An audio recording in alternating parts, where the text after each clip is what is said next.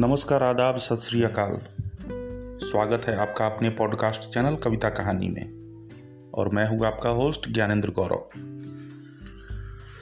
रविन्द्रनाथ टैगोर विश्वविख्यात कवि, साहित्यकार, दार्शनिक और भारतीय साहित्य के एकमात्र नोबल पुरस्कार विजेता हैं। इनकी कविता संग्रह गीतांजलि लोगों को इतनी पसंद आई कि जर्मन, अंग्रेज़ी, फ्रेंच, जापानी रूसी आदि विश्व की सभी प्रमुख भाषाओं में इसका अनुवाद किया गया, जिससे टैगोर का नाम दुनिया के कोने कोने में फैल गया और वे विश्व मंच पर स्थापित हुए। रविंद्रनाथ की कई सारी कहानियाँ बहुत लोकप्रिय हैं, और उसी खजाने से आज आपके सामने प्रस्तुत है गुरुदेव की कहानी काबुलीवाला का हिंदी अनुवाद। यह एक अफगानी पठान और बंगाली परिवार की पाँच साल की बच्ची मिनी की कहानी है। और वो अफगानी पठान सूखे मेवे बेचने के लिए कलकत्ता जाता है। यहाँ बंगाली परिवार की लड़की मिनी को देखकर वो अपनी बेटी को याद करता। जबकि बंगाली बाबू की पत्नी काबली वाला और वो उस बच्ची की दोस्ती को पसंद नहीं करती। तो पूरी कहानी है क्या काबली वाला की? चलिए सुनते हैं। मेरी जवानी।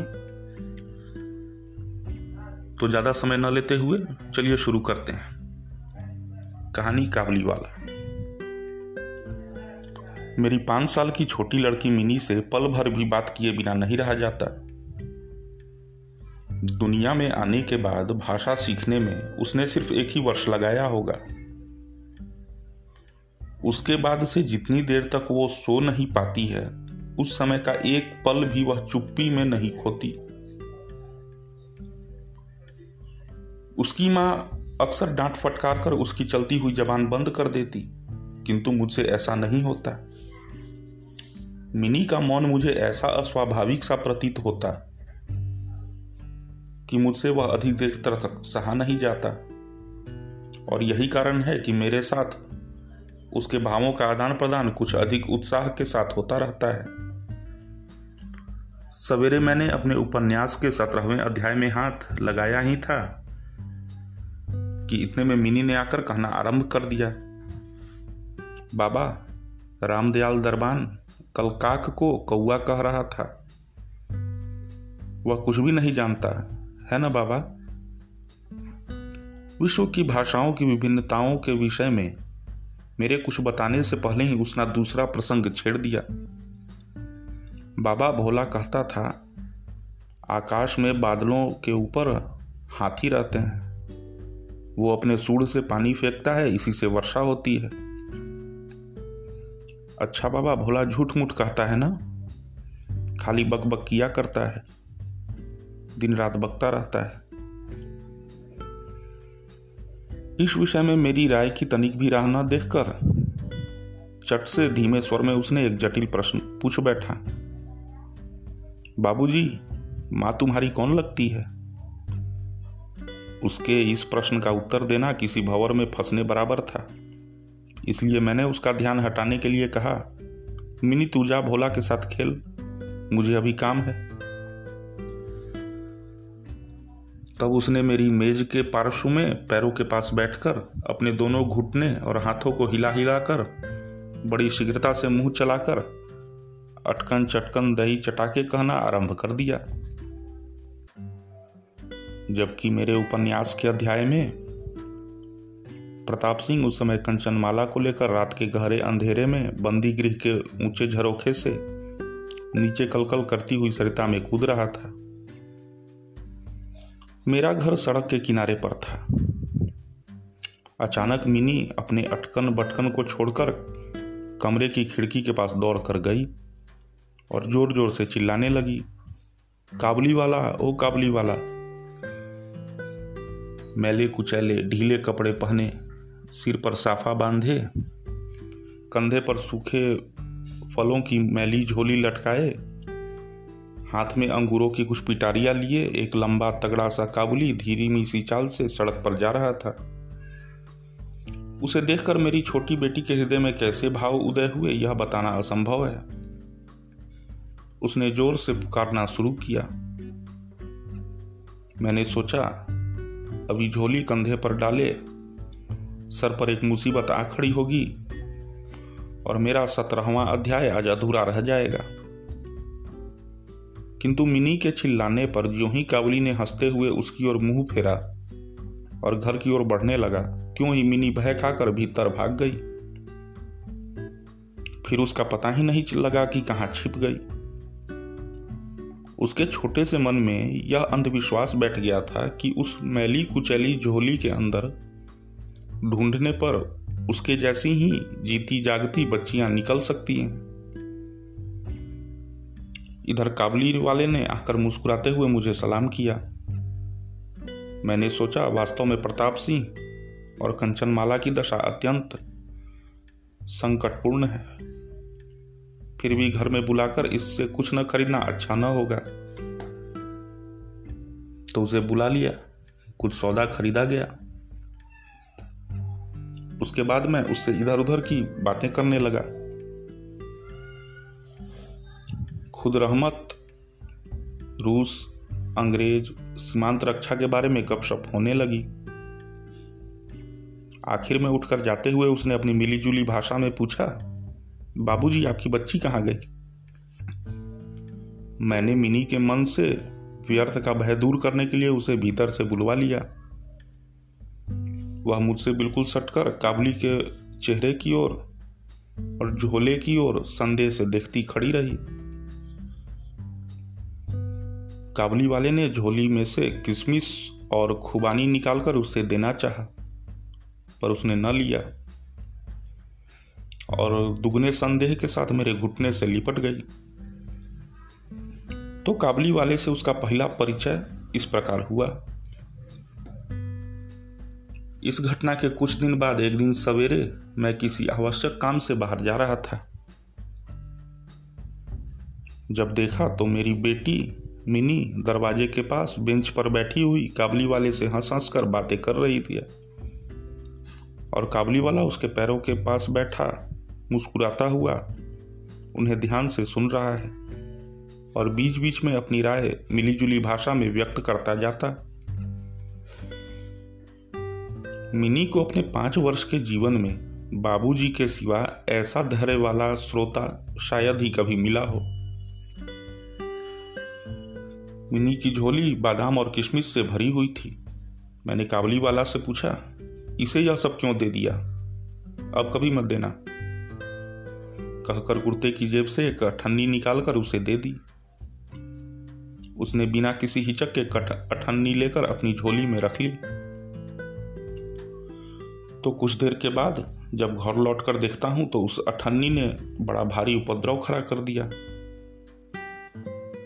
मिनी की माँ एक सफ़ेद चमकीला गोलाकार पदार्थ हाथ में लिए, डांट डपट कर मिनी से पूछ रही थी, तूने यह अठन्नी कहाँ से पाई, बता? मिनी ने रोने का उपक्रम करते हुए कहा, मैंने मांगी नहीं थी, उसने आप ही दी थी। मैंने जाकर मिनी की उस अकस्मात मुसीबत से रक्षा की और उसे बाहर ले आया। पूछने पर मालूम हुआ कि इस दौरान में काबुल वाला रोज आता जाता था। और पिस्ते बादाम की रिश्वत देकर मिनी के छोटे से हृदय पर अपना अधिकार कर लिया है। देखा कि इस नई मित्रता में बंधी हुई बातें और हँसी ही प्रचलित हैं। जैसे मेरी बिटिया रहमत को देखते ही हंसती हुई पूछती, काबली वाला, ओ काबली वाला, तुम्हारी झोली के भीतर क्या है?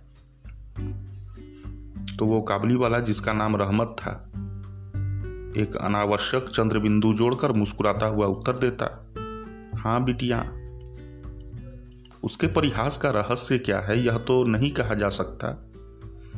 फिर भी इन नए मित्रों को इससे तनिक विशेष खेल सा प्रतीत होता है। और जाड़े की सुबह में एक सयाने और एक बच्ची की सरल हँसी सुनकर मुझे भी बड़ा अच्छा लगता। उन दोनों मित्रों में और भी एक आध बात प्रचलित थी। रहमत मिनी से कहता, तुम ससुराल कभी मत जाना अच्छा? हमारे देश की लड़कियाँ जन्म से ही ससुराल शब्द से परिचित रहती हैं। किंतु हम लोग कुछ नई पीढ़ी के होने के कारण इतनी ही बच्ची को ससुराल के विषय में विशेष ज्ञानी नहीं बना सके थे। अतः रहमत का अनुरोध वह स्पष्ट रूप से नहीं समझ पाती थी। इस पर भी किसी बात का उत्तर दिए बिना चुप रहना उसके स्वभाव के बिल्कुल ही विरुद्ध था। उल्टे वह रहमत से ही पूछती, तुम ससुराल जाओगे? रहमत काल्पनिक ससुर के लिए अपनी ज़बरदस्त घूसा तानकर कहता, हम ससुर को मारेगा। सुनकर मिनी ससुर नामक किसी अनजाने जीव की दुर्वस्था की कल्पना करके खूब हंसती। देखते देखते जाड़े की सुहावनी ऋतु आ गई। पहले के समय में इसी समय राजा लोग दिग्विजय के लिए कुछ करते थे। मैं कलकत्ता छोड़कर कभी नहीं गया। शायद इसलिए मेरा मन ब्रह्मांड में घूमा करता है। यानी मैं अपने घर में ही चिर प्रवासी हूँ। बाहरी ब्रह्मांड के लिए मेरा मन सर्वदा आतुर रहता है। किसी विदेश का नाम आगे आते ही मेरा मन वहीं की उड़ान लगाने लगता है। इसी प्रकार किसी विदेशी को देखते ही तत्काल मेरा मन सरिता पर्वत बीहड़ वन के बीच में एक कुटीर का दृश्य देखने लगता और एक उल्लासपूर्ण स्वतंत्र जीवन यात्रा की बात कल्पना में जाग उठती है।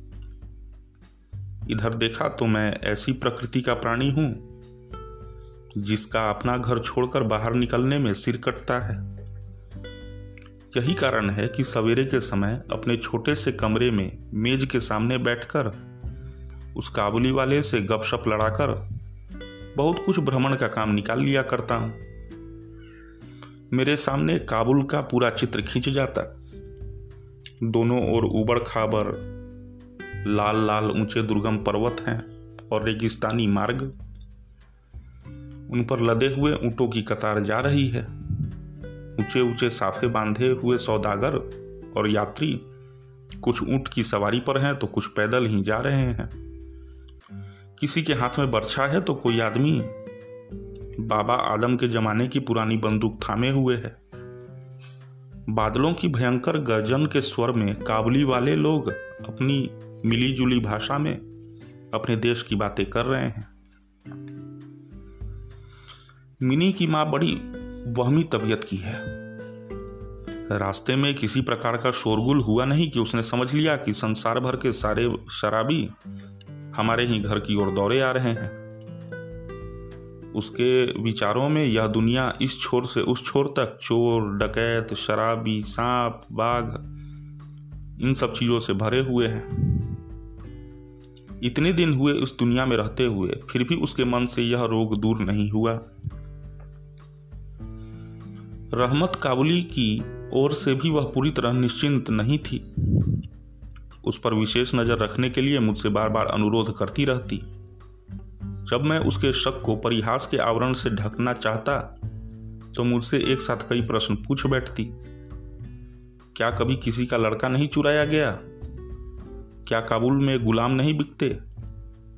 क्या एक लंबे तगड़े काबुली वाले के लिए एक छोटे बच्ची को उठा ले जाना असंभव है?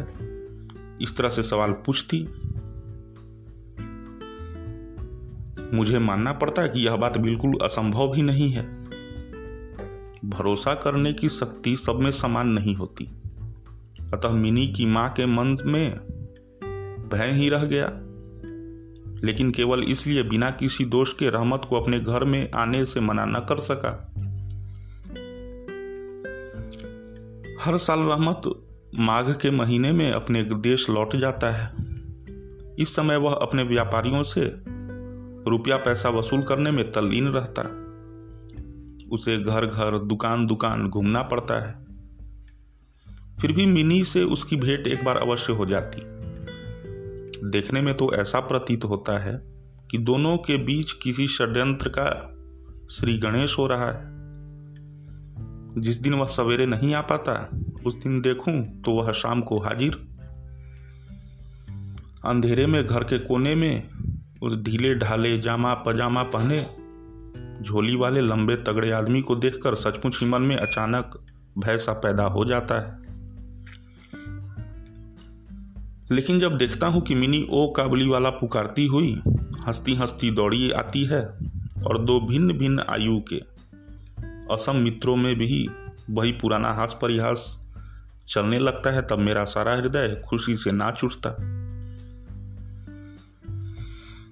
एक दिन सवेरे मैं अपने छोटे कमरे में बैठा हुआ नई पुस्तक के प्रूफ देख रहा था। जाड़ा विदा होने से पूर्व आज दो तीन दिन खूब जोरों से अपना प्रकोप दिखा रहा है। जिधर देखो, उस तरफ़ जाड़े की ही चर्चा। ऐसे जाड़े पाले में खिड़की में से सवेरे की धूप मेज के नीचे मेरे पैरों पर आ पड़ी। उसकी गर्मी मुझे अच्छी प्रतीत होने लगी। लगभग आठ बजे का समय होगा। सर से मफलर लपेटे। उषा चरण सवेरे की सैर करके घर की ओर लौट रहे थे। ठीक इसी समय रास्ते में एक बड़े ज़ोर का शोर सुनाई दिया। देखूँ तो अपने उस काबली वाले रहमत को दो सिपाही बांधे लिए जा रहे हैं। उनके पीछे बहुत से तमाशाई बच्चों का झुंड चला आ रहा है। रहमत के ढीले ढाले कुर्ते पर खून के दाग हैं और एक सिपाही के हाथ में खून से लथपथ छुरा मैंने दरवाजे से बाहर निकलकर सिपाही को रोक लिया। पूछा, क्या बात है? कुछ सिपाही से और कुछ रहमत से सुना कि हमारे एक पड़ोसी ने रहमत से रामपुरी चादर खरीदी थी। उसके कुछ रुपए उसकी और बाकी थे। जिन्हें देने से उसने साफ़ इनकार कर दिया। बस इसी बात पर दोनों में बात बढ़ गई और रहमत ने छुरा निकालकर घोप दिया। रहमत उस झूठे बेईमान आदमी के लिए भिन्न भिन्न प्रकार के अब्द शब्द सुना रहा था। इतने में काबली वाला, ओ काबली वाला, पुकारती हुई मुनि घर से निकल आई। रहमत का चेहरा क्षण भर में कौतुक हास्य से चमक उठा। उसके कंधे पर आज झोली नहीं थी। इसलिए झोली के बारे में दोनों मित्रों की अभ्यस्त आलोचना न चल सकी। मिनी ने आते ही पूछा, तुम ससुराल जाओगे? रहमत ने प्रफुल्लित मन से कहा हाँ वही तो जा रहा हूँ। रहमत यह जान गया था कि उसका यह सवाल मिनी के चेहरे पर हँसी ना ला सकेगा। उसने हाथ दिखाकर कहा, ससुर को मारता, पर क्या करूँ? हाथ बंधे हुए हैं। छुरा चलाने के जुर्म में रहमत को कई वर्ष का कारावास की सजा मिली। रहमत का ध्यान धीरे धीरे मन से बिल्कुल उतर गया। हम लोग अब अपने घर में बैठकर सदा के अभ्यस्त होने के कारण रोज के काम धंधों में उलझे हुए दिन बिता रहे थे। तभी एक स्वाधीन पर्वतों पर घूमने वाला आदमी कारागार की प्रचीरों के अंदर कैसे वर्ष पर वर्ष काट रहा होगा यह बात हमारे मन में कभी उठी ही नहीं। और चंचल मिनी का आचरण तो और भी लज्जास्पद था। यह बात उसके पिता को भी माननी पड़ेगी। उसने सहज ही अपने पुराने मित्र को भूलकर पहले तो नबी सईस के साथ मित्रता जोड़ी। फिर क्रमशः जैसे जैसे उसकी आयु बढ़ने लगी वैसे वैसे सखा के बदले एक के बाद एक उसकी सखियाँ जुटने लगी। और तो क्या, अब वह अपने बाबा के लिखने के कमरे में भी दिखाई नहीं देती। मेरा तो एक तरह से उससे नाटना ही टूट गया था। कितने ही वर्ष बीत गए। वर्षों बाद आज फिर शरद ऋतु आई है। जो वो पाँच वर्ष की बालिका थी अब उस मिनी की सगाई की बात पक्की हो गई। क्योंकि अब वो बड़ी हो गई थी। पूजा की छुट्टियों में उसका विवाह हो जाएगा। कैलाश वासिनी के साथ साथ अब की बार हमारे घर की आनंदमयी मिनी भी माँ बाप के घर में अंधेरा करके ससुराल चली जाएगी। सवेरे सूर्य देव बड़ी सज धज के साथ निकले। वर्षों के बाद शरद ऋतु की यह नई धवल धूप सोने में सुहागे का काम कर रही थी। कलकत्ता की संकरी गलियों से परस्पर सटे हुए पुराने टूटे फूटे घरों के ऊपर भी इस धूप की आभा ने एक प्रकार का अनोखा सौंदर्य बिखेर दिया था।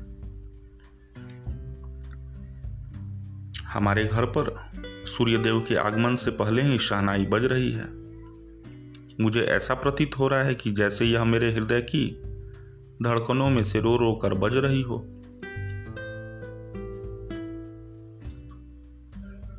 उसकी करुण भैरवी रागिनी मानो मेरी विच्छेद पीड़ा को जाड़े की धूप के साथ पूरे ब्रह्मांड में फैला रही है। मेरी मिनी का आज विवाह है। सवेरे से घर बवंडर बना हुआ है। हर समय आने जाने वालों का तांता बंधा हुआ।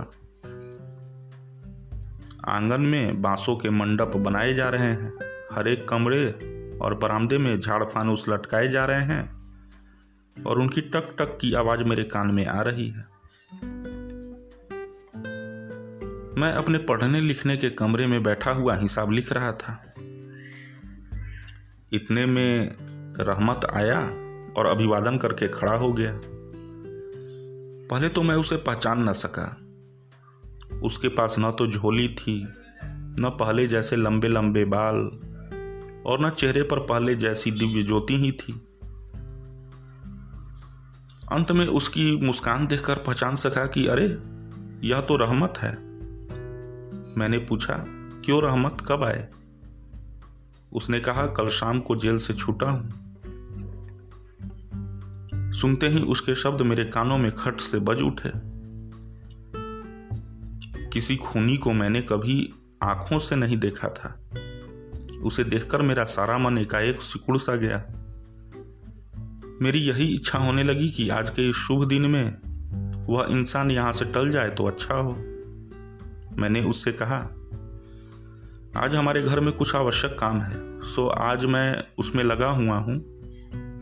आज तुम जाओ, फिर आना।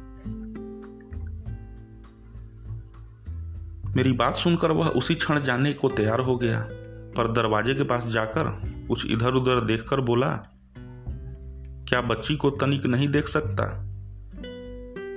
शायद उसे यही विश्वास था कि मिनी अब तक वैसी ही बच्ची बनी है।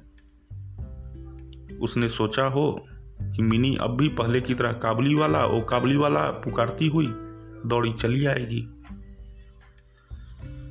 उन दोनों के पहले हास परिहास में किसी प्रकार प्रकार की रुकावट न होगी।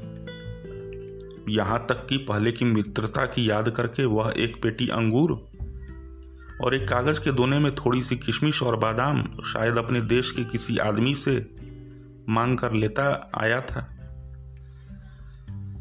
उसकी पहले ही मैली कुचौली झोली आज उसके पास न थी। मैंने कहा, आज घर में बहुत काम है, सो किसी से भेंट न हो सकेगी। मेरा उत्तर सुनकर वह कुछ उदास सा हो गया।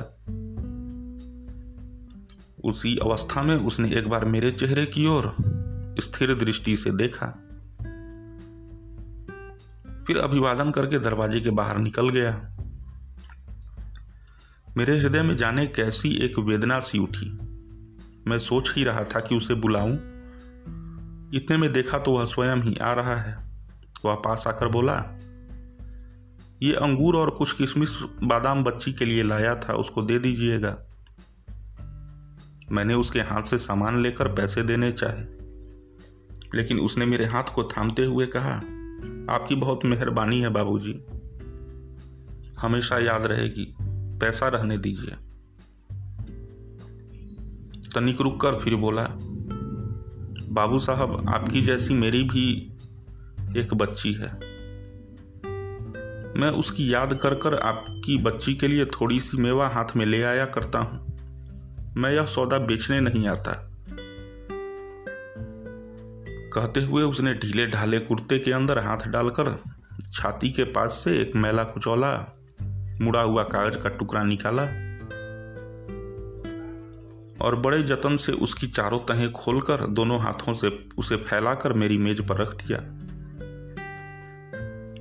देखा तो कागज़ के उस टुकड़े पर एक नन्हे से हाथ के छोटे से पंजे की छाप है। फ़ोटो नहीं, तेल चित्र नहीं, हाथ में थोड़ी सी कालिख लगाकर कागज़ के ऊपर उसी की निशान ले लिया गया था। अपनी बेटी के इस स्मृति पत्र को छाती से लगाकर रहमत हर साल कलकत्ते की गली कूचों में सौदा बेचने के लिए आता है। और तब वह कालिक चित्र, मानो उसकी बच्ची के हाथ का कोमल स्पर्श, उसके बिछड़े हुए विशाल हृदय में अमृत उड़ेलता रहता है। देखकर मेरी आँखें भर आई। फिर मैं इस बात को बिल्कुल ही भूल गया कि वह एक मामूली काबुली वाला है और मैं एक ऊँचे वंश का रईस। तब मुझे ऐसा लगने लगा कि जो वह है, वही मैं हूँ। वह भी एक पिता है और मैं भी।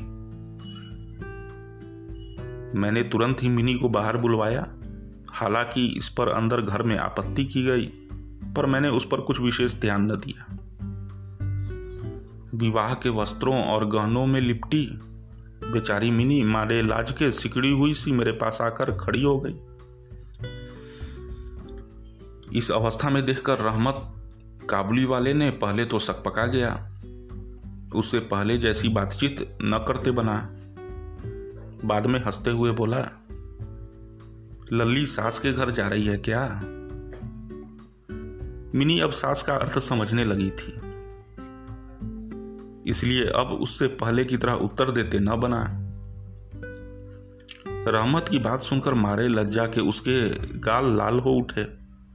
उसने मुँह को फेर लिया। मुझे उस दिन की याद आई जब रहमत के साथ मिनी का प्रथम परिचय हुआ था।